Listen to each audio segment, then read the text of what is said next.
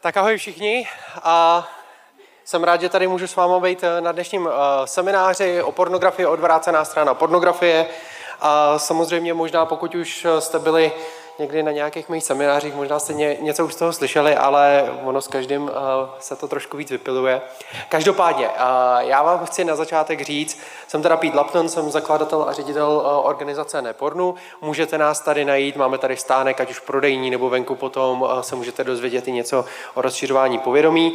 A vlastně ta hlavní myšlenka toho projektu Ne pornu, co jsme chtěli vlastně, s čím jsme to začínali, bylo jednak, že chceme rozšiřovat povědomí o té problematice, protože, jak už tady bylo řečeno, mluví se o tom pořád hrozně málo a moc lidí vlastně pořád pornografii nevnímá jako problém. A to znamená, jeden z těch hlavních cílů je rozšiřovat povědomí, hele, pornografie může být problém, člověk na něm může být závislý a tak dále ale zároveň nechceme být jenom těma, kteří ukazují, že tady je nějaký problém, ale chceme být součástí řešení problému. A proto jsme začali nabízet uh, vlastně pomoc pro lidi, kteří jsou na pornografii závislí. Tak a to jenom, abyste měli představu s tím, že jak to nabízíme, pomoc je hlavně formou e-coachingu. E-coaching nabízíme zdarma, je to forma e-mailového dopisování, kde vlastně člověk nám napíše a my mu přiřadíme kouče a ten si s ním píše po e-mailu, tím je to vlastně hrozně anonymní pro obě strany a pro spoustu lidí je to vlastně první kontakt, kdy tohle téma vůbec s někým začnou řešit. A naše hlavní takový moto je nebuď na to sám, protože spousta lidí se tady v tom zápase cítí právě neskutečně osaměla. Ale samozřejmě e-mail má nějaké svoje omezení, takže jsme si uvědomovali, že je potřeba to nějakým způsobem posouvat dál a tak jsme začali pracovat na místních podpůrných skupinách anonymních pornoholiků. Teďka vlastně už funguje přibližně pět skupin a chcem to dál rozšiřovat. Dále máme celou řadu online kurzů, ať už pro lidi, kteří jsou závislí, pro rodiče, pro vedoucí v církvi, a pro ženy, jejichž partner je závislý a tyhle ty kurzy budeme taky roz, eh, dále rozšiřovat. Minulý rok vlastně tak jsme vydali takový nejkomplexnější 30 dní bez porna, což provází tím procesem abstinence. Napsali jsme ho čistě jako pro chlapy, pro muže, ale ženy tak nemusí zoufat, protože plánujeme udělat i verzi pro ženy. To znamená, pokud někdo z vás třeba zápasí s touhle s tou tématu tykou jako žena, tak určitě plánujeme eh, i tohle. S tím, že eh, jenom pro přehled, tak opravdu projekt vznikl v roce 2018 a každý rok nám píše víc a víc lidí. Samozřejmě problematika jednak narůstá, ale zároveň tím, jak se rozšiřuje povědomí o projektu, tak myslím si, že to je eh, obrovská výzva a je do toho zapojeno už asi 27 dobrovolníků. A kdybyste se chtěli zapojit vy, tak můžete taky. Já vám na konci semináře ještě řeknu, eh, jak byste se mohli zapojit. Ale pojďme se vrhnout do samotného tématu. Já na křesťanských akcích vždycky začínám jakoby úvodem proč je důležitý se zrovna o pornografii bavit uh, mezi křesťanama a ono to možná jako zní, že to není potřeba jakoby řešit. Ale někdo možná si pokloží tu otázku proč. A jednak je tam ta realita toho, že Bůh nás povolává k životu v čistotě, myšleno teda, aby jsme se zdržovali sexuálních uh, problémů nebo sexuální závislostí a všeho, smilstva a tak dále. S tím, že v první tesalonickým, já vždycky říkám jako hlavně pro mladí lidi, pokud hledáte boží vůli, tak ji nehledejte. Pavel jí napsal velmi jasně, neboť toto je vůle boží vaše posvěcení, abyste se zdržovali smilstva. Tam není co řešit. Jo, to je boží vůle pro váš život. Bohu je jedno, co budete studovat za školu, nebo koho si jednou vezmete, protože Fizejáši říká, ať půjdeš doleva nebo doprava, já budu s tebou. Prostě máme svobodnou vůli, že jo? A, ale záleží mu na to, jakým způsobem ten život budeme žít a proto je to boží vůle pro náš život. Zároveň ale víme od Ježíše, že pornografie je hřích, že jo? V Matouši v kázání nahoře, tak tam e, čteme, že neboť kdokoliv pohledí na ženu chtivě, jistě si založil ve svém srdci. No a z jakého jiného důvodu se lidi dívají na porno, že jo? To znamená, ten důvod vlastně tady proto je poměrně jako jasný a i sám Ježíš to označuje, že to je hřích. No jo, ale tak si řekneme, no tak jako to, že to je hřích a to, že vlastně pán Bůh chce, aby jsme se na to nekoukali, to je jako jasný, no, ale tak jako stejně na to ty lidi koukají, stejně na to ty křesťaní koukají.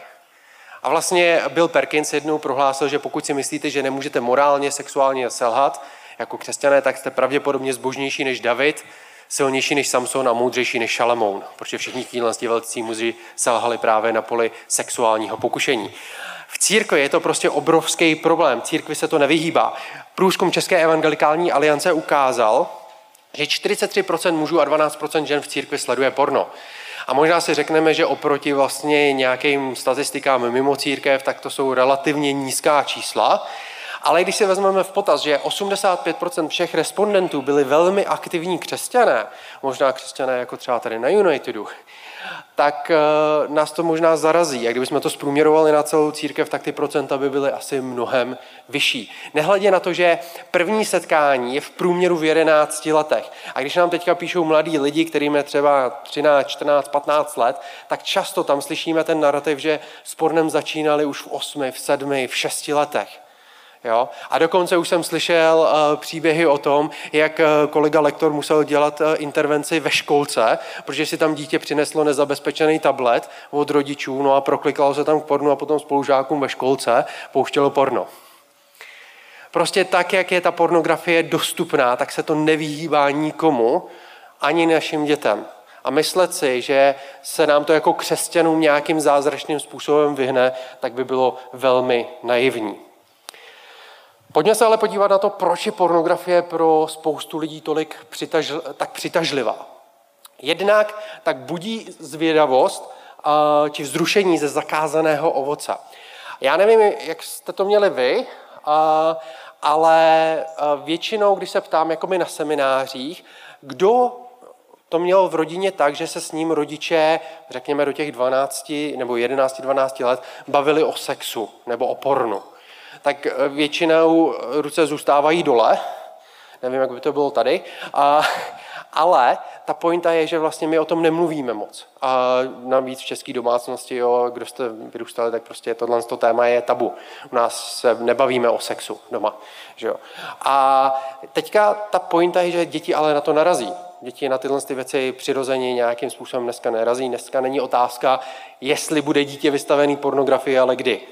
Jo? No a problém je, že když na to narazí, ale doma nemá to bezpečné prostředí a často bohužel ani v církvi, kde je možný se bavit o těchto z těch věcech nějak jakoby otevřeně, tak nemá za kým vlastně když na to narazí. A teďka neví, co s tím má dělat, protože nemá žádný standardy, neví vlastně, co si o tom má myslet a podobně. No a tak to někdy zkoumá potom jako dál, že jo? Někdy se to zadá do vyhledávače, což víte, jako k čemu to většinou vede. A někdy si to začne probírat s kamarádama ve škole, což víte, k čemu to většinou vede. Jo, to znamená, většinou tam není, nejsou žádný kvalitní zdroje, jakoby, s kým by to, ten, to dítě mohlo probrat. A toho často jakoby, vede k nějakému dalšímu zkoumání, protože my jsme přirozeně od malička vlastně nastavení, aby jsme reagovali na sexuální podněty, ale ty děti na to nejsou ještě jako vývojově připravený a nedokážou to úplně zpracovat. A proto vlastně se to v nich bije a mají tendence vlastně se k tomu vracet, aby teda proskoumali, co to je, protože jsou zvědaví, což je normální, naprosto ale zdraví. Bohužel ta pornografie už zdravá není a tím pádem často se tam u nich tvoří třeba nějaká závislost. A to ještě vysvětlím za chvíli, jak to funguje. Ale pro spoustu lidí potom, později, když vlastně už jsou třeba teenageři nebo dospělí, tak vlastně pornografie funguje často jako únik od problému. Jo, vlastně únik z reality, z každodenního života, kde já nevím, mám příliš věcí do školy a nezvládám, dostal jsem blbý známky, rozešla se se mnou přítelkyně, a, nebo v práci, tak prostě mám fakt teďka stresový období, jo, manželka prostě se se mnou teďka pohádala a různý takovýhle věci. A člověk má potom tendenci si tím řešit tyhle jakoby stavy, který nějakým způsobem nespracovává. A místo toho, aby je samozřejmě zpracovával nějakým zdravým, konstruktivním způsobem, tak někdy ta pornografie slouží jako velmi jednoduchý únik, kdy člověk se tam zreaguje, protože ono se vyloučí spousta takových jakoby hormonů, které stimulují centrum odměn v našem mozku, my se cítíme hrozně super, hrozně fajn, na chvíli, ale ty problémy to nevyřeší. A problém je, že často my máme tendenci se potom vracet eh, k pornografii, když narazíme na ten stejný problém. Když vlastně se setkáme s tím stejným negativním emocionálním stavem, můžeme říct. Já dám třeba příklad osamělosti, jo, protože spousta mladých lidí v dnešní době tak prostě jde a pustí si eh, porno, protože se cítí osaměle. Jo? Bohužel statistiky ukazují, že dnešní mladá generace je jedna z těch nejosamělejších jo? a digitální technologie, jakkoliv jsou velkým požehnáním, tak zároveň ale mají nějaké úskalí a prostě mladí se cítí hrozně osaměle. No a problém je ale zároveň, pokud třeba že jo, si to pustí, protože třeba nemají přítelke, přítele, přítelkyni a tak dále, cítí se osamělé, jdou, pustí si porno. No tak problém je, že u orgazmu, u vyvrcholení se do těla vyloučí oxytocin. A oxytocin budí potřebu blízkosti. Jo? Při sexu je to hrozně super věc, jo? A protože vlastně při sexu vám to pomůže navázat se na toho druhého člověka a ta potřeba blízkosti je naplněna a tím pádem vám to vlastně pomáhá budovat ten vztah s tím sexuálním partnerem. Problém je, že vlastně když masturbujete bez, uh, bez jakéhokoliv eh, partnera vedle sebe, prostě jako u té pornografie, což tak většinou žijou je, tak ta potřeba blízkosti není naplněna. No a jak si myslíte, že se budete cítit, když vlastně tohle to budete opakovat znova a znova a znova a znova? Myslíte si, že se tím vaše osamělost jakoby vyřeší? No ne, samozřejmě, bude se, bude se ještě víc prohlubovat a prohlubovat, budu se cítit ještě víc osamělej. Jo, a to může potenciálně vést až k úzkostným nebo depresivním stavům. A to je jenom jeden příklad za všechny. Co tím chci ilustrovat je, že pornografií se ty naše problémy v tom našem životě nevyřeší. Jo, je to opravdu jenom nějaký chvilkový únik, ale naopak ty problémy se často mají tendenci ještě více prohlubovat. No a jaký to potom má dopady na náš život? Jednak je tam zvýšené riziko sexuálních kompulzí a závislostí. Vysvětlím slovíčko kompulze, to je jakoby nutkavé jednání. To znamená, já mám pocit, že se na to porno musím podívat a když se na ně nepodívám, tak prostě se stane asi něco špatného, asi umřu nebo já nevím. Jo? Prostě tak, že máte pocit, že musíte se podívat. No a je to způsobený tím, že jak jsem říkal, že se děti k tomu dostanou v průměru v 11 letech, tak ten dětský mozek na to není připravený vlastně na tak intenzivní podněty. A dětský mozek je mnohem náchylnější k tomu, aby si vytvořil nějakou závislost. Jo? Protože dětský mozek je takový formovatelný, jo? cokoliv do něj nadspete, tak ono to tam většinou zůstává hrozně dlouho, proto platí takový vlastně to starý pořekadlo, co se v mládí naučíš, toho se ve stáří hodně blbě zbavuješ. Jo? A vlastně uh, funguje to tak, že do toho mozku se vyplaví šílený množství těch hormonů a když to člověk jako opakuje znova a znova, tak časem se vychýlí taková hormonální rovnováha v našem mozku a my vlastně máme najednou jako vyšší potřebu jako doplňovat tu hladinu a proto máme to nutkání se k tomu pornu vracet. A u těch dětí to funguje mnohem rychleji. Zároveň vlastně tam eh, klesá spokojení se sexuálním partnerem, partnerkou a vlastně eh, to se ukazuje jako celosvětové, jednak, že klesá třeba zájem o partnerský sex. Mimochodem zároveň se ukazuje, že třeba jako klesá i zájem o to vůbec jako navazovat partnerské vztahy. Protože proč bychom se měli snažit, že jo? Jako najít si přítelkyni nebo přítele, to zabere hrozně času, že jo, práce a, a nevím, jo, peněz někdy, že jo. A snažit se o to tak je hrozně zdlouhavý. A u toho porna se člověk uspokojí hrozně rychle, že jo. Tak proč bych se měl snažit? Já to vlastně ukazuje třeba krásně výzkum od Filipa Zimbarda, Odpojený muž, kdy vlastně spousta mladých kluků dneska řekne, hele, já prostě partnerku nechci ani v životě. Jo. A potom nám píšou 35-letý chlapy, který vlastně řeknou, že nikdy neměli žádnou přítelkyni a jsou z toho neskutečně deprimovaný. Tak to je jenom tak jako pro kontext třeba. A nehledě ale na tom, že potom vlastně v tom, když už si teda zvládnou tu sexuální partnerku případně potom jako najít, jo, tak vlastně jsou přepálený tolik tím jako pornem, že vlastně ten samotný sexuální styk je tolik jako neuspokuje. Jo, dokonce teďka jeden týpek na fóru, co máme tak jako psal, že vlastně se potom cítí neskutečně jako vyprázdněně. Jakože že to nemá žádný smysl jo? a úporno se zase cítí hrozně naplněně. Jo? Prostě úplně to překrucuje vlastně eh, to, jakým způsobem k tomu potom přistupujeme. A často je to i z toho důvodu, že my k těm partnerům potom přistupujeme jenom jako k sexuálním objektům, který slouží k našemu uspokojení. Že vlastně přestáváme vnímat ten samotný vztah, který tam je hrozně důležitý. A vlastně tím, že jo, protože někdy jakoby zároveň k pornu někdo utíká, protože tam hledá tu intimitu. Ale intimita je o tom vztahu, je tam o tom napojení se na toho druhého člověka. To znamená, vy v konečném důsledku můžete s člověkem mít sex, ale vlastně nebejt s ním vůbec intimní. Což k čemu, nebo k tomu právě dochází hrozně moc právě v důsledku sledování pornografie, kdy tam dochází k oddělení toho sexu od toho vztahu. Zároveň vlastně tam dochází k tomu, že tam může být typizovaná představa žen jako pornohvězdy a nejenom žen samozřejmě, ale bývá to častější. A to jednak ze strany chlapů, že samozřejmě mají představu, jak by ta holka měla vypadat, Jo, někteří chlapi řeknou, já si nedovedu představit, že bych chodil s holkou, která nevypadá jako pornohvězda. No, vzhledem k tomu, kolik je žánrů v pornografii, tak cokoliv to znamená. Ale zároveň vlastně mají tam třeba často nějaké očekávání, jak by se ta holka měla chovat k ním, jak by k ním měla přistupovat, jak by měla být třeba vyzývavá jo, a podobně, jak by měla mluvit. No a bohužel někdy holky začínají sledovat porno právě z tohohle z toho důvodu, aby se to jako naučili, jo, jakým způsobem teda k těm klukům se mají chovat, což je bohužel takový smutný a je to potom takový začarovaný kruh. A ono to v konečném důsledku ani nefunguje, protože ty kluci potom řeknou těm holkám jako, proč se chováš jako pornohvězda, no, protože ty kluci to potom ani vlastně nechtějí. Jo. A, a ty holky jsou z toho potom hrozně deprimovaný. Ale samozřejmě holky i sledují prostě porno taky.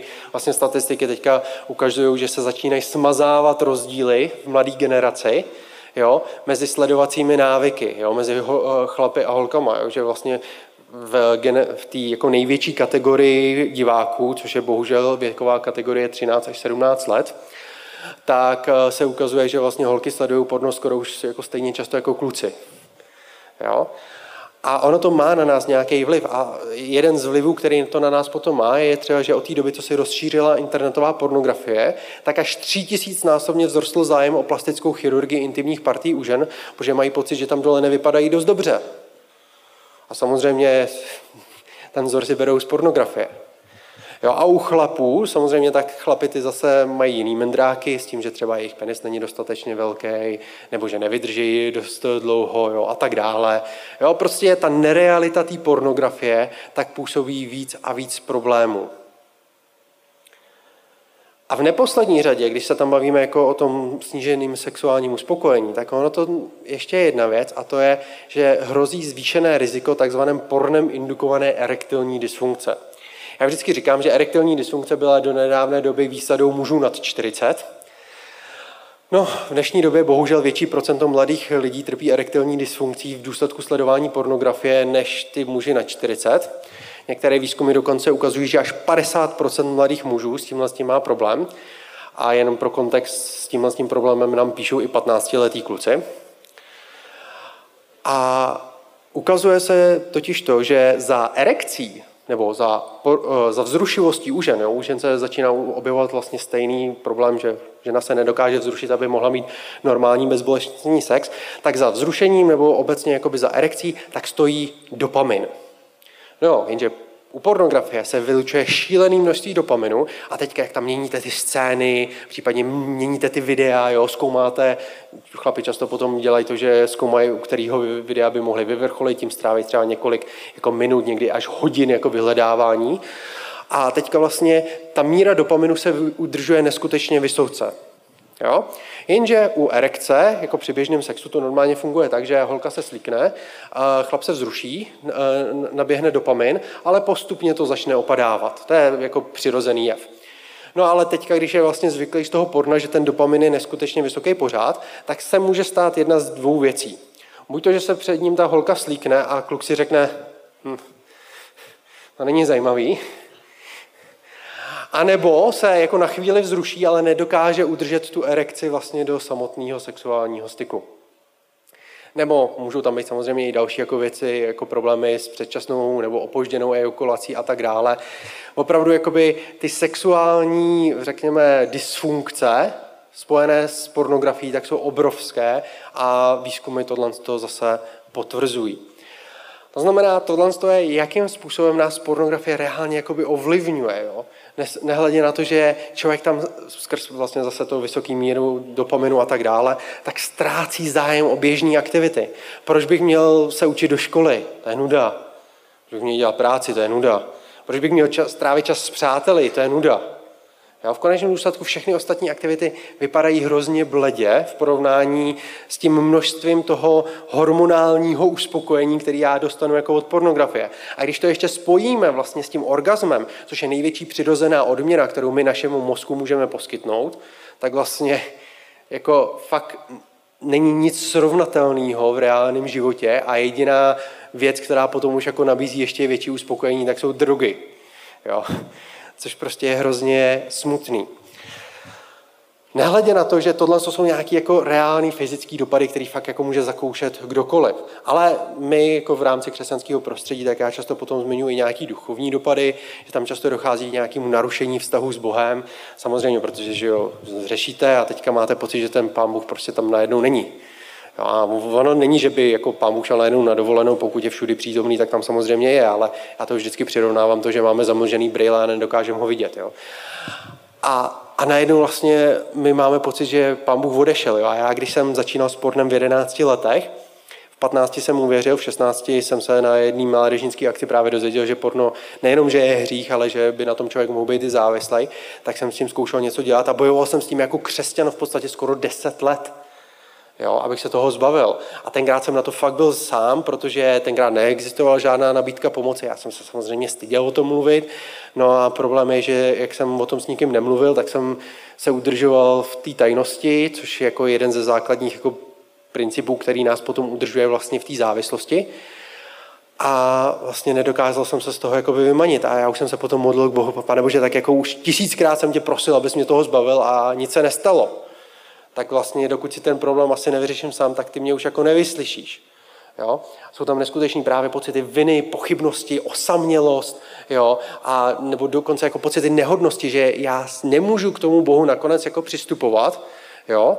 protože vlastně jsem jako nějakým způsobem nečistý. Jo? A to vlastně mě neskutečně ovlivňovalo a pro spoustu lidí potom to vede k tomu, že je tam útlum modlitebního života, je tam třeba útlum toho, že vůbec začnou, přestanou chodit třeba do církve a podobně. Jo, to znamená nějakým způsobem, to, jakým způsobem nás pornografie ovlivňuje duchovně, je šílený. A já se za chvíli dostanu k tomu, jak se tady s těma pocitama jako vypořádávat v rámci teda eh, křesťanství, ale jenom jsem chtěl zmínit, že tohle je něco naprosto běžného. A v neposlední řadě v rámci nějaké, řekněme, první části, kterou já v rámci té svojí přednášky mám, takový tý techničtější, kdy vysvětluju, kde je problém, tak vám chci ještě definovat závislost. Já jednak na křesťanských akcích hrozně zdůraznuju jednu věc. Závislost na pornografii není duchovní závislost, ale je to biochemická závislost. Jo, on se vychýlí prostě ta hormonální rovnováha ve vašem mozku, blablabla. Někdo to totiž vnímá jako duchovní boj. Jo. A uh, já to teďka nechci schazovat, prosím vás, a já věřím, že duchovní boj nějakým způsobem probíhá, ale on probíhá na takový širší jako bázi v tom, v jaký společnosti my dneska žijeme. Neskutečně sexualizované společnosti, kdy sexuální podněty na nás prostě přicházejí ze všech stran. A vyrovnávat se tady s tím je neskutečně náročný. Mnohem náročnější než kdy v historii. Jo? A teďka vlastně my s tím musíme nějakým způsobem pracovat. Takže tam vnímám, že ten duchovní boj je, ale jinak, jako když se budeme bavit o závislosti, tak prosím vás, bavíme se o biochemické závislosti, kde potom se to bude projevovat problémem přestat. Prostě nedokážu přestat s tím návykovým chováním bez toho, aniž bych fakt vyvinul nějaký super jakoby velký úsilí a to většinou má ještě pochybný jako výsledky. A, a jo, prostě to nejde. A já často říkám lidem, hele, pokud si nejsi jistý, zkus to na měsíc. Pokud to bez většího úsilí nedokážeš na měsíc, velmi pravděpodobně seš závislý už. Jo? A měl bys s tím něco dělat. Jsou tam problémy v jiných oblastech života, jak už jsem tady zmiňoval ty dopady, ať už to jsou prostě ta erektilní dysfunkce nebo problémy s navazováním a vztahu s opačným pohlavím a různé tak, takovéhle věci. Dochází tam k omezením jiných aktivit, to je zase kvůli tomu dopomenu, protože všechny ostatní aktivity tak jsou nuda.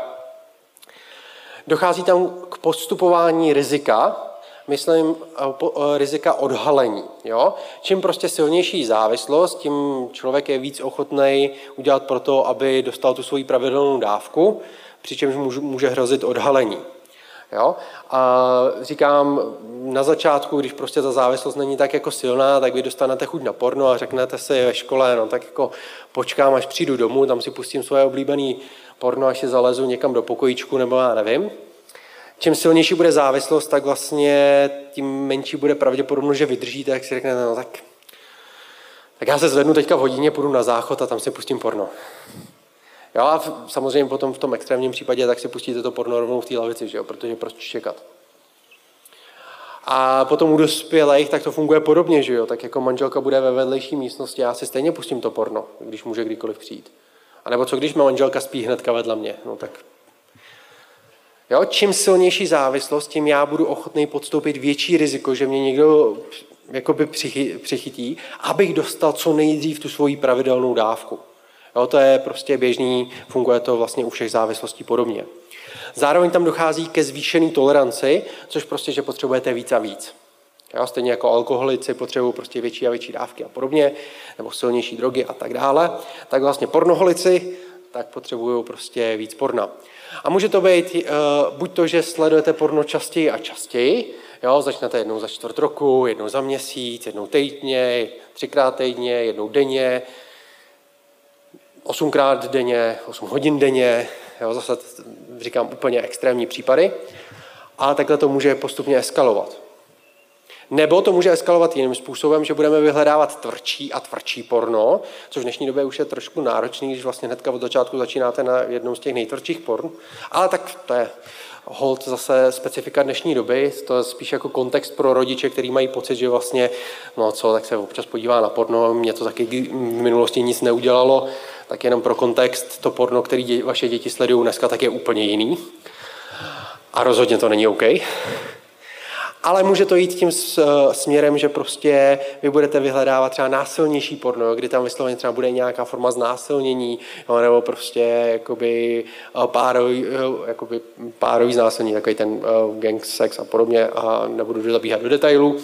A nebo to může výst, ale potom samozřejmě zase v nějakých extrémnějších formách, jo, k tomu, že, uh, uh, nebo v extrémnějších, Ono to je poměrně častý v dnešní době. Že třeba začnu sledovat porno, který neodpovídá nutně mojí sexuální orientaci. Jo? A to v těch lidech, kteří prostě jsou uh, třeba heterosexuálně orientovaní, tak najednou vlastně začnou sledovat gay porno a řeknou si, tak nejsem náhodou gay? Když vlastně všude mi říkají, že v pornu vlastně objevím to, co se mi ve skutečnosti líbí. Prosím vás, to je mýtus, je to kravina. Porno je natočený tak, aby se vám líbilo v podstatě kdykoliv ať tam bude cokoliv, i kdyby tam byl sex s chobotničkama, jako zmiňovaly holky v Vyhonit ďábla. A, jo, prostě je to kravina, prostě ten, to porno je natočený tak, aby vás prostě vzrušilo sexuálně skoro za jakýchkoliv okolností. Jo? No a neobjevíte tam to, co, to, co se vám ve skutečnosti líbí. Spousta lidí naopak je spíš zmatená z toho, tak nejsem náhodou třeba. Já říkám, že to tak mají všichni, ale může to tak být. A v těch extrémních případech to může vyeskalovat samozřejmě, ať už prostě v zoofilní porno, v dětskou pornografii a, a tak dále. Přičemž asi jste všichni chytili film v síti, kde vlastně potom tam je ta další fáze, kdy vlastně vám to přestane stačit a vy díky adrenalinu ještě to vyhledáváte v tom reálném životě. A vlastně autor toho dokumentu řekl, že drtivá většina těch chlapů, co kontaktovala ty mladé holky, tak byly chlapy znuděný pornem. Takže to je zvýšená tolerance. A v neposlední řadě tak tam budou nějaký odvykací symptomy, to, že prostě, že budu mít problémy se soustředit, budu tam výkyvy nálad, protože prostě nemám tu svoji pravidelnou dávku, budu podrážděný, můžu mít až mentální mlhy, jo, že se začnu ztrácet pojem o tom, kde jsem, jaký čas a podobně. Nebo v některých případech, a někteří, kteří se snaží abstinovat, tak to berou jako požehnání, pokud jsou na to připraveni, pokud ne, tak spíš jako prokletí a to je flatline, čili vlastně útlum nebo skoro až vyhasnutí jako jakýhokoliv sexuálního driveu. A v tom slova smyslu, že najednou Uh, někteří kluci fakt jako potom napsali, já jsem si šel pustit porno, abych se ujistil, že jsem ještě normální. A tak se zase dostali do toho jako začarovaného kruhu. Nebo další eh, riziko flatlineu je, že vy dlouho jste v pohodě a vlastně nemáte ani chuť se podívat na to porno, protože vám to vůbec nic neříká a vydržíte klidně měsíc nebo dva. Jo? Ale potom přijde ten tvrdý návrat, kdy vlastně se vám vrátí ten sexuální drive a vy, když na to nejste připravený, tak to neustojíte. Jo? A tohle jsou nějaké běžné odvykací symptomy, na kterými narážíme. Takže to je závislost na pornografii a jak my ji nějakým způsobem definujeme. Každopádně, pojďme se teďka přesunout k řešení toho problému. A my v rámci Nepornu tak eh, samozřejmě pracujeme i s lidmi mimo církev a naše stránky jsou opravdu napsané neutrálně, že zmínky o Bohu tam skoro nenajdete, že jako v životních příbězích lidí se o tom samozřejmě dočtete, když to zmiňují, ale jinak se snažíme opravdu vědomo eh, argumentovat vědeckýma argumentama. Ale tak jsme na křesťanské akci, tak pojďme uh, argumentovat i trošku křesťansky.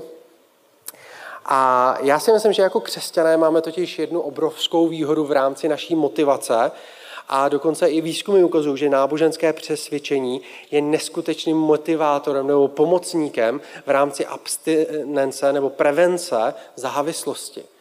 A my se to akorát musíme naučit využívat správně. A já vždycky říkám, že pro křesťany, a ono to teďka bude znít jako hrozný kliše, takže prosím vás teďka v chvíli jako vydržte, já vám to vysvětlím. A, ale já říkám, že základem pro křesťany je boží milost. My k ní akorát někdy přistupujeme hrozně jako lacině, hrozně špatně a vlastně si neuvědomujeme, jakým způsobem ta boží milost jako působí, tak pojďme se na to podívat trošku prakticky. Ten první rozměr je, že boží milost nám odpouští naše hříchy, a to jste všichni slyšeli určitě a tak. A já vás možná šoku, to vždycky dělám rád, že nám neodpouch, že boží milost není zadarmo. My v církvi vždycky mluvíme o tom, jak boží milost je zadarmo, pán Bůh ti nabízí milost zadarmo a všechny tyhle ty věci. A ono, jako, je to poloviční pravda. Jo? Jako Bůh nám ji nabízí zadarmo. Ale my si musíme uvědomit, že vlastně ona nebyla zadarmo. Bůh, aby nám ji mohl nabídnout, tak on zaplatil všechno, co měl. On obětoval svého syna za naše hříchy. A já vždycky trošku jako nadneseně říkám, když možná jako pravdivě, že za každý slednutý pornografický video, tak Ježíš musel zemřít na kříži. A to je ten důsledek, jakože my, když si to jakoby uvědomíme, tohle, tak najednou možná k té boží milosti budeme přistupovat ještě trošku jinak. My jsme to slyšeli, že Ježíš za nás umřel a všechny tyhle věci, ale pojďme si to propojit. A proč je to tak důležitý, je, že vlastně my máme to boží odpuštění, ale víme, že to není zadarmo, a jak, protože jak se chováme k věcem, které jsou zadarmo? Většinou si jich moc nevážíme, že jo? Takže možná to v nás může vyvolat najednou nějaký větší jako ještě respekt v tom, jak eh, k boží milosti přizpůsobujeme. Ale zároveň Vzpomínáte si na ty moje pocity jako viny, které jsem zmiňoval, jako už jsem se tisíckrát modlil, pane Bože, a podobně, a ty jsi mi to neodpustil, tak já si to asi musím vyřešit sám, že jo, a tak dále. My totiž máme někdy potom jako pocit, že aby jsme se zbavili pornografie, aby nás pán Bůh zase vyslyšel a podobně, tak my se musíme toho problému zbavit sami. Jo, a to byl přesně můj jakoby postoj tenkrát. Ale vlastně my zapomeneme na toho Boha. Mně se líbí, jak to popsal apoštol Pavel v Galackým ve třetí kapitole, kdy tam říká, vy pošetilí galačtí, začali jste duchem a teď se to snažíte ten zápas dokončit tělem. Jo, prostě Pán Bůh vám dal vaši, eh, svoji milost, odpustí vám hříchy a vy teďka se snažíte jako běžet ten závod jako sami. Jo, protože vlastně někdy tam je ta pointa, a ty pořád s něčím bojuješ jako křesťan, no tak to jsi špatný křesťan, to se musíš víc snažit. Se víc, musíš víc modlit, musíš víc číst Bibli. Nevím, jak by to mělo pomoct, upřímně řečeno, když to dáte tak jako obecně tenhle ten jako argument. Někomu, kdo zrovna zápasí jako uh, uh, s pornografií. Neříkám, že to nepomůže, jo, ale jako pro spoustu lidí, kteří jsou zrovna v tom jakoby ponořený, tak jako tohle je celkem podpásovka. A řeknete jim, ty se musíš víc snažit, ty jsi špatný křesťan. Jo? A to, je naprosto, naprostý nepochopení boží milosti. A já si myslím, že tady se musíme právě vracet k tomu základu, protože my někdy potom přistupujeme k Bohu a možná řeknu specificky k duchu svatýmu jako k joju. Jo, neřeším, tak je tady. Řeším, tak jde pryč. Neřeším, tak je tady. Řeším, tak jde pryč. Jo. Ale přece boží milost a to, že v nás přebývá duch svatý, není založený vůbec na tom, jak já se chovám. Duch svatý v nás přebývá neustále, ale ne kvůli tomu, jak jsme dobří křesťani, jestli se chováme dobře nebo špatně. Ale díky tomu, že věříme v Ježíši Krista a v to, díky tomu, co pro nás Ježíš udělal na tom kříži. No a když Duch Svatý v nás přebývá, tak kvůli na, v nás nepřebývá kvůli naší vlastní dobrotě, svatosti nebo čemukoliv jinému, ale kvůli tomu, co pro nás udělal Kristus. A to je neskutečně osvobozující, že vlastně Ježíš, když jsme uvěřili, tak nám odpustil naše hříchy. A nejenom naše minulý a současný hříchy, ale i ty budoucí. My máme tu jistotu, že máme přístup k Bohu 24-7, ať se děje cokoliv. Ten výzkum České evangelikální aliance ukázal, že drtivá většina křesťanů má problém se v následujících 24 až 48 hodinách modlit k Bohu po tom, co sledují porno.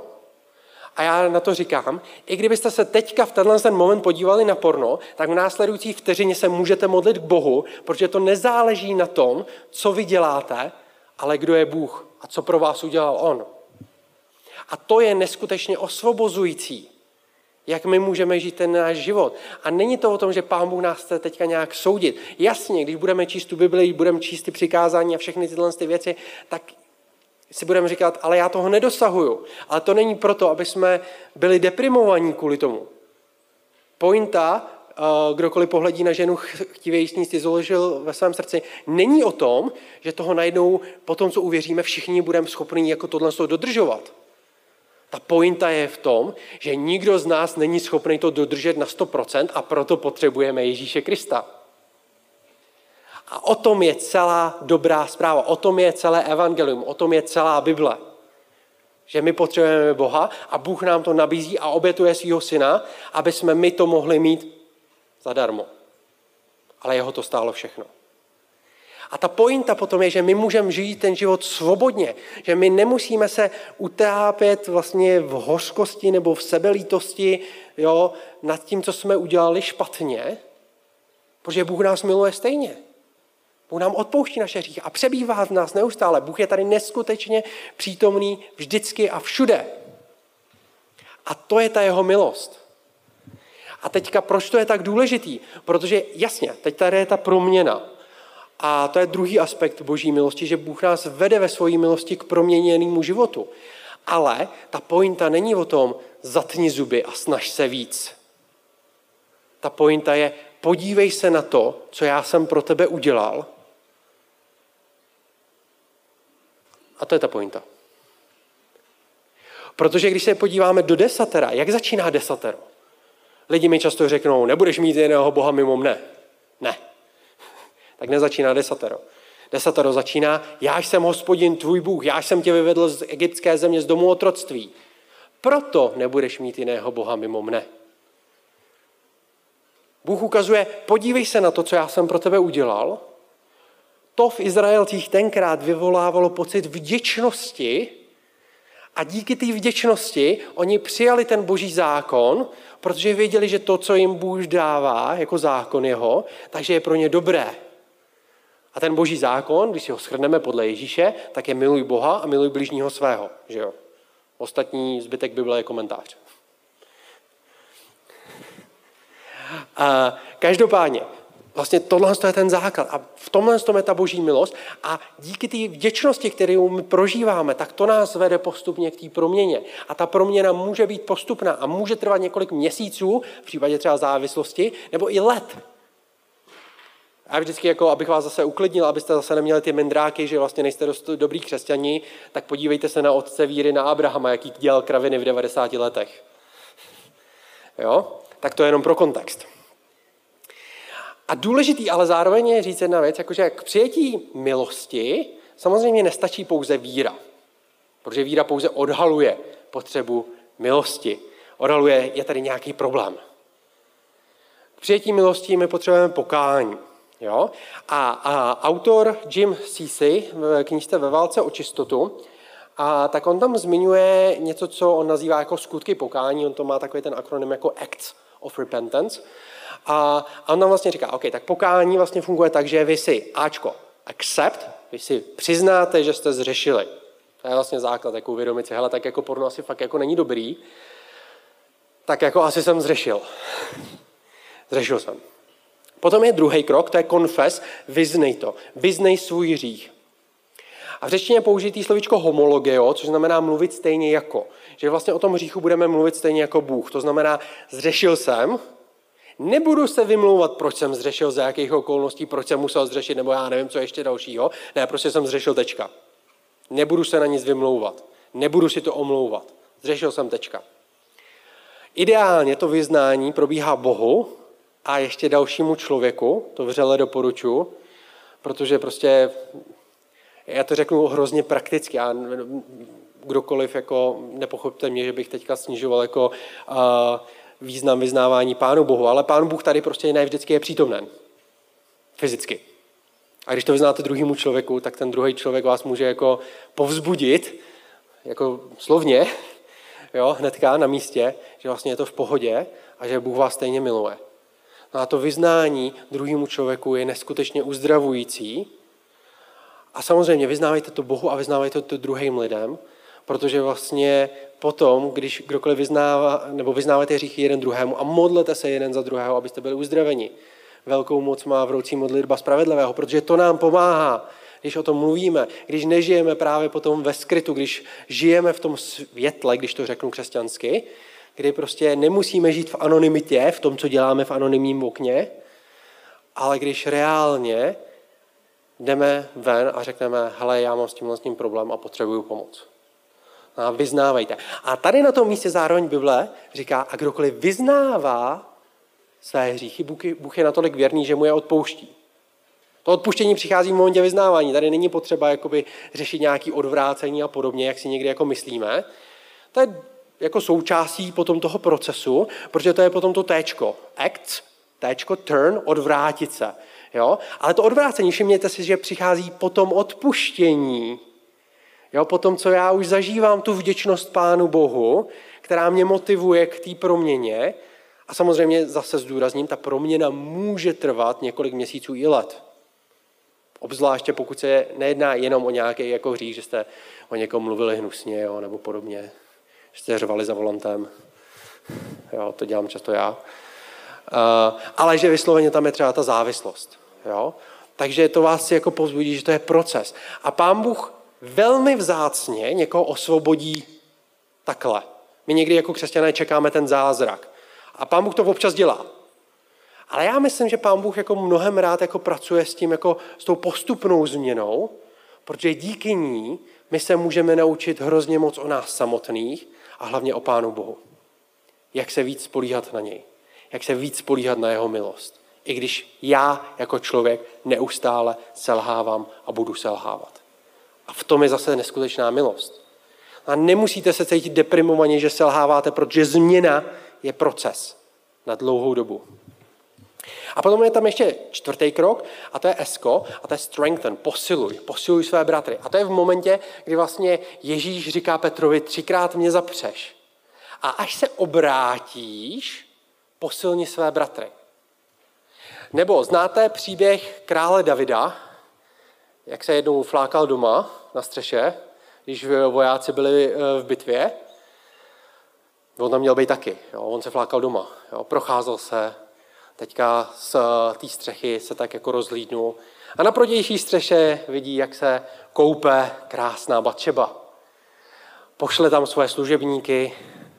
Služebníci přijdou za Batšebou a říkají, král by vás chtěl vidět. Ne, s oblékáním se neobtěžujte.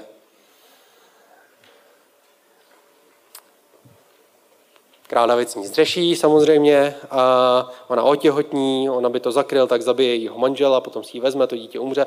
No prostě šílený. No ale každopádně, když je král David usvědčený z hříchu, tak místo, aby to potom dál jako zakrýval, tak on tam v jednom žalmu vyznává, že když jsem skrýval svůj hřích, moje kosti chřadly, prostě byl jsem na tom blbě. A když to teda konečně vyznal, tak napsal Žalm 51, smiluj se nade mnou Bože pro své velké milosrdenství, pro své velké slitování, zahlaď moje nevěrnosti, můj hřích mám před sebou neustále. Proti tobě samému jsem zřešil, spáchal jsem, co je zlé ve tvých očích. A tak se ukážeš spravedlivý ve svém soudu v tom, co vyřkneš. A potom pokračuje a říká, a ducha svatého mi neber, já budu učit nevěrné tvým cestám a hříšníci navrátí se k tobě. A to je ta pointa toho eska, toho posiluj své bratry. A ta pointa je, nestyďte se mluvit o svém hříchu, o svém selhání, když vás Pán z toho jakoby potom zachraňuje.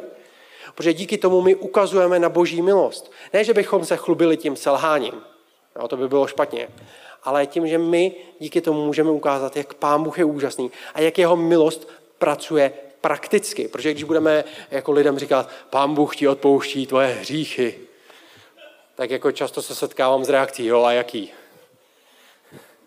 Jo, ale my, když budeme jako prakticky ukazovat, jak nám Pán Bůh odpustil ty naše hříchy, jak pracoval prakticky v našem životě, tak někoho to osloví.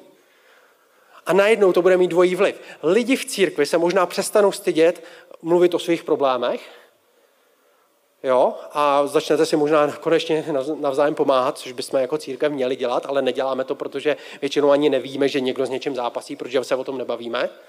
A máme potom pocit, že jsme jediný, kdo s něčím zápasí, například s pornografií. A nebo to bude mít druhý vliv, že lidi mimo církev nebudou odrazovaný pokrytectvím církve, která se často tváří jako, že žádný hříchy nemá. A teďka nemyslím takový ty, jako jo, že jsem nadával za volantem a takový ty, skoro, jako, co hříchy skoro ani nejsou, jo. jo, ta boží milost je neskutečně důležitá. A vy tím, že budete otevření, můžete přinést boží milost někomu druhému a můžete tím ukázat na tu boží milost a ukázat na samotného Pána Boha, jak on je úžasný. A to je náš úděl jako církve. To bychom měli dělat. A to je důvod, proč já dělám nepornu a tyhle ty přednášky. Tak k tomu bych vás chtěl povzbudit. Každopádně, eh, ve zbývajícím čase, který rychle ubývá, tak vám ještě zkusím předat rychle eh, čtyři prostředky boží milosti a připomínám, jsou to prostředky boží milosti, to znamená, ta milost je základem, aby jsme to nebrali moc jako zákonicky kterými můžeme používat v boji s pornografií. První jsou radikální kroky. Jo? A tam vlastně vidíme, že tam je nějaký standard, kdy vlastně Ježíš říkal, slyšeli jste, že bylo řečeno, kdokoliv pohledí na ženu chtivě, již nic nezložil ve svém srdci. To je boží standard. Jo, a zase nedosažitelný, jo, prostě proto potřebujeme toho Krista. A možná, já vždycky jako v církvi jako připomínám, pán Bůh miluje sex. A sex je dobrý, protože pán Bůh ho stvořil. Dal mu nějaký hranice. Jo, a teďka vlastně nám ukazuje ten jako jeho standard k tomu. A, ale my ho často nedosahujeme. A když sledujeme porno, no, tak samozřejmě toho standardu nedosahujeme vůbec. A tak nám dává strategii, co s tím máme dělat. Pokud tě svádí tvá pravá ruka, utní a odhoď pryč. A jestli tě, že tě svádí tvé pravé oko, tak ho uh, vyrvi a odhoď pryč. Přehodil jsem to, pardon. Ale kdybychom to aplikovali doslova, tak by tady bylo hodně jednookých a jednorukých křesťanů, možná bezokých a bezrukých. A stejně byste toužili po těch lidech nevhodným způsobem. A pokud se chcete zbavit sexuálního pokušení jednou provždy, tak se musíte zbavit vašeho hlavního sexuálního orgánu. A ne, nemluvím tady o vašich pohlavních orgánech, mluvím tady o vašem mozku. Museli byste si vystřelit mozek z hlavy, což prosím vás nedělejte, to není, co Ježíš říká. Co Ježíš říká je, radikálně utní a odhoď pryč cokoliv tě svádí k hříchu. Je to tvůj mobil, tak ho vyhoď. pauza dramatická, aby si to mladí hlavně uvědomili. Jo? Eh, je to tvůj notebook, tak ho vyhoď. Je to to, že chodíš do bazénu, no tak tam nelez. Je to to, že se občas připěš, no tak nechlastej. Boží strategie je velmi jednoduchá. A my ji stejně budeme spochybňovat. A nehledě na to, že si přineseme nějaký výmluvy a jako křesťaní ještě hodně zbožní výmluvy, že jo. Protože proč potřebujeme ten uh, mobil? No, protože přece máme tam tu modlitevní skupinku na Facebooku, že jo. A ten notebook, ten přece potřebujeme, aby jsme si připravili program na mládež nebo kázání. A proč chodíme do bazénu? No přece chrám Ducha Svatého, musíme se o něj starat. A přesto to jsou jenom zbožní výmluvy. A Ježíš říká, no dobře, tak uh, pokud jako spochybněš moji strategii, tak se zamysli na těma důsledkama, nebo tě pro tebe lépe, aby zahynul jeden z tvých údů, než aby celé tvé tělo bylo uvrženo do pekla. A vždycky říkám, to je, to je tak, já jsem tak rád, že nestraším peklem já, ale že to dělá Ježíš. Ale podle mě Ježíšova pointa tady není v tom, že pokud upřímně zápasíš s pornografií a selháváš, tak půjdeš do pekla. To, vůbec není Ježíšova pointa. Podle mě Ježíš tady naráží na jiný problém a, a možná jste slyšeli o sedmi smrtelných hříších. Jedním z nich je lenost jsme to přeložili z latiny správně, tak bychom zjistili, že to je apatie. Je to apatie vůči hříchu. Je mi jedno, že hřeším. Jak jsem na začátku zmiňoval ten výzkum České evangelikální aliance s těma aktivníma křesťanama, tak 25% z nich nevěří, že pornografie je hřích. A myslím si, že Ježíš, protože v kázání nahoře nemluví k křesťanům, ale ke křesťanům, tak myslím si, že tady v tom verši mluví přesně k těmhle lidem, kteří si říkají, porno není hřích a já jsem v pohodě a můžu se na ní v pohodě dívat. Takže pokud si myslíte, že porno není hřích a jako křesťané se dál na ně chcete dívat, tak si myslím, že buď to s tím musíte začít něco dělat, anebo se přestaňte nazývat křesťany. Protože odměnou nebude věčný život s Bohem, ale spíše věčné odloučení. Nehledě na to, že, eh, dobře, slovíčko peklo, ono podstatě jako v Bibli není peklo, že jo? To slovíčko, který tam je použitý, tak je Gehenna, což bylo místo zničení. Tam se házely odpadky. V podstatě už Ježíš tenkrát říkal, budeš sledovat porno, zničí tě to. Zničí to tvoje zdraví, zničí to tvoje vztahy a ničí to naši společnost. Už Ježíš to tenkrát říkal. Znamená, nebojte se dělat nějaké radikální kroky. Druhý prostředek je lítost. A to je otázka motivace. A apoštol Pavel v druhý korinským, kde vlastně jim píše, hele, napsal jsem vám něco, co vás zarmoutilo, já toho nelituju, protože vás to vedlo k pokání. Jo, a v podstatě on tam říká, že existují dva typy lítosti, a to je světská a boží lítost. A světská lítost je lítost nad věcma, který my ztrácíme. Jo, dám příklad. Napíše nám kluk. No, ona přítelkyně objevila, že sleduju porno a říkala, že se se mnou rozejde. Pokud nepřestanu sledovat, tak já chci přestat sledovat porno. OK? A co si myslíš, že se stane, až pomine nebezpečí, že přítelkyně se s tebou rozejde, nebo že se s tebou ve skutečnosti rozejde a ty budeš sám? No samozřejmě, že se ten kluk vrátí k pornu. Že ten problém nebyl porno, bylo to, že přítelkyně se s ním chce rozejít, že jo? Ta boží lítost je to, že já si uvědomuji, že to samotné jednání, že ta samotná pornografie je hříšná. A proto já lituju tohohle z toho. A to mě vede k nějakému hlubšímu, k hlubší změně, že já víc chci jít za Bohem. Že já opravdu lituju toho samotného hříchu. A ono to je spojené s tou milostí, s tím pokáním a se vším ostatním. Ale lítost boží, že litujeme opravdu toho samotného hříchu a to, co pornografie dělá na nás, naše vztahy, společnost, tak to může být obrovská motivace, že to není jenom nějaká povrchní, externí, ale že já si vnitřně uvědomu, jaký velký problém to je. Třetí tak je vykazatelnost. Už jsem zmiňoval ten verš, nebudu ho opakovat, ale každopádně vykazatelnost, ono to zní jako hrozně zbožně a možná jako hrozně otravně, že byste si měli něka, někoho najít a být mu vykazatelný a podobně. Já to, eh, když to řeknu hrozně lidsky, tak já si myslím, že vykazatelnost je jednoduše o budování hlubokých přátelství. A v tomhle tom někdy jako církev taky selháváme, upřímně řečeno. Bohužel. Pán Bůh nám dal církev, dal nám společenství, aby jsme si navzájem pomáhali a my to neděláme. Proč? Proč si navzájem nevyznáváme hříchy? Proč si navzájem nepomáháme? Proč se stydíme, když známe boží milost? Izajáš 53 říká, že Ježíš Kristus na kříži nesměl pouze naši, uh, na, náš hřích, ale dokonce naši hambu. Že my se nemusíme stydět za to, že selháváme jako lidské bytosti. My máme boží milost, my máme boží odpuštění, nebojíme se pomáhat si navzájem.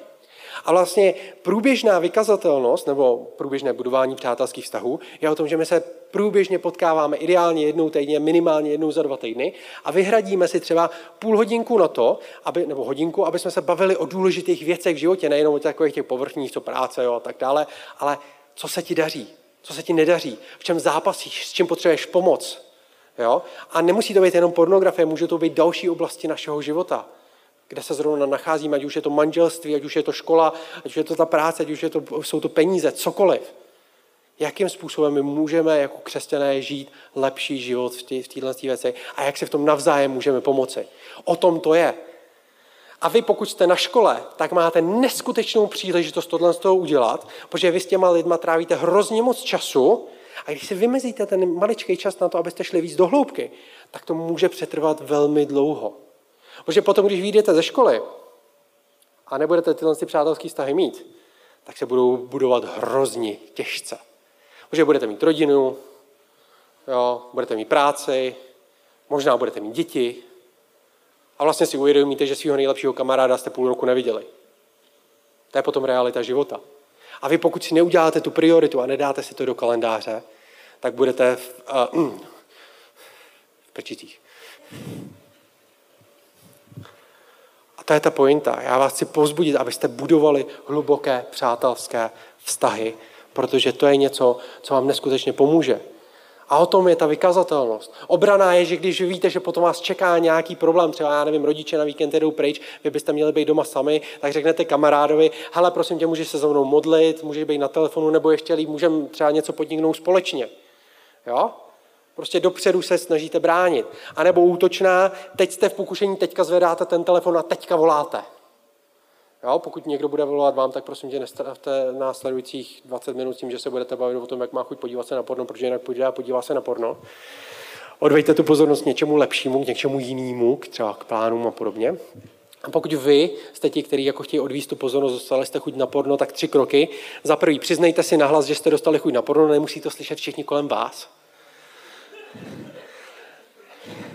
Ale když si to přiznáte nahlas a ideálně co nejdřív dostanete tu chuť, tak ten mozek se aktivuje trošku jinak, abyste schopni o tom líp přemýšlet. Jo? Potom to nahlas odmítněte, nechci se dívat, protože tam si doplňte tu svoji motivaci, jakákoliv bude, a potom změníte tu pozornost. Jděte se projít, jděte se zaběhat, zavolíte tomu kamarádovi a pokud zrovna vás nic jiného nenapadá, tak zvedněte telefon a zavolíte vaší babičce. Zaručuju, že to bude fungovat. To rozhodně přijdete na jiné myšlenky. A babička ještě bude ráda, že jste se ozvali. A pokud máte chuť na porno často, tak prosím vás, doufám, že máte ještě víc babiček. Každopádně, to je vykazatelnost. Pojďme ji využívat, protože to je obrovský nástroj, který nám Bůh dává. A v neposlední řadě tak zmíním už vztah s Ježíšem, kde já chci říct, že Ježíš neexistuje pro nás. My jsme byli stvoření pro Ježíše. Znáte ten příběh o pěti, nasycení pěti tisíců? Jo, jak Ježíš je nasytí, oni mají plný bříško, usnou, ráno se probudí a Ježíš nikde. Tak jdou, hledají ho, najdou ho na druhé straně jezera, což byla pěkná procházka, to jim ještě víc vyhládlo. Teď ho najdou, Ježíš se na ně podívá a říká, ale vy sem nepřicházíte kvůli mě. Vy se akorát přicházíte nažrat. Parafráze, ale takhle to vlastně řekl. Jo? A, a ta pointa je, že my někdy přicházíme za Ježíšem jenom kvůli těm dobrým věcem, co od něj chceme a podobně, ale nepřicházíme za Ježíšem kvůli němu samotným. A to bychom mohli někdy jakoby zkoušet dělat víc. Přicházet za Ježíšem kvůli němu samotnému. Samozřejmě, on nám chce dát ty dobrý dary, chce nám pomáhat v našich zápasech, ale pojďme trávit čas s ním. Pojďme se soustředit na to, že budeme budovat i hluboký přátelství v církvi, kdy se budeme navzájem pomáhat, poznávat a kdy se budeme navzájem pomáhat. Pojďme navzájem nebo společně číst Bibli. Pojďme společně se modlit. Nedělejme to sami, sami jenom. Pojďme dělat to, že budeme Pánu Bohu sloužit.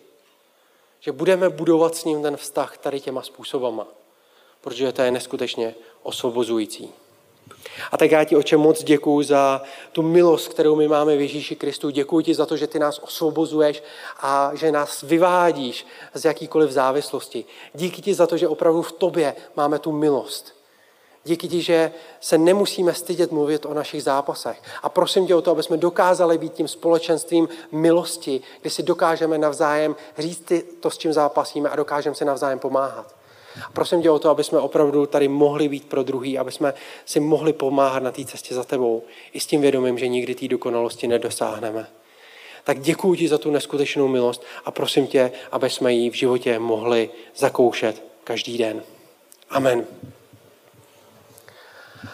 A v neposlední řadě, já jsem vám tam teďka promínul jenom nějaký knížky, můžete se podívat na náš stánek, kde vlastně máme tady prodejní stánek, můžete se podívat na nějaký ty knížky, řekneme vám o nich víc, ať už zápasíte s pornografií nebo s čímkoliv, tak eh, se tam můžete podívat, eh, můžete si s náma pokecat, případně jsme i venku, kde jenom jako rozšiřujeme povědomí a, a tak dále. Můžete se podívat na naše stránky nepornu.cz, kde se dozvíte více zajímavých informací o tom, co můžete dělat a jak bojovat se závislostí a tak dále. A nebo zároveň, jak se můžete zapojit, a to doporučuji, abyste přišli na jeden z našich stánků a tam se s váma už pobavíme. Takže díky moc za vaši pozornost a díky, že jste tady byli na semináři.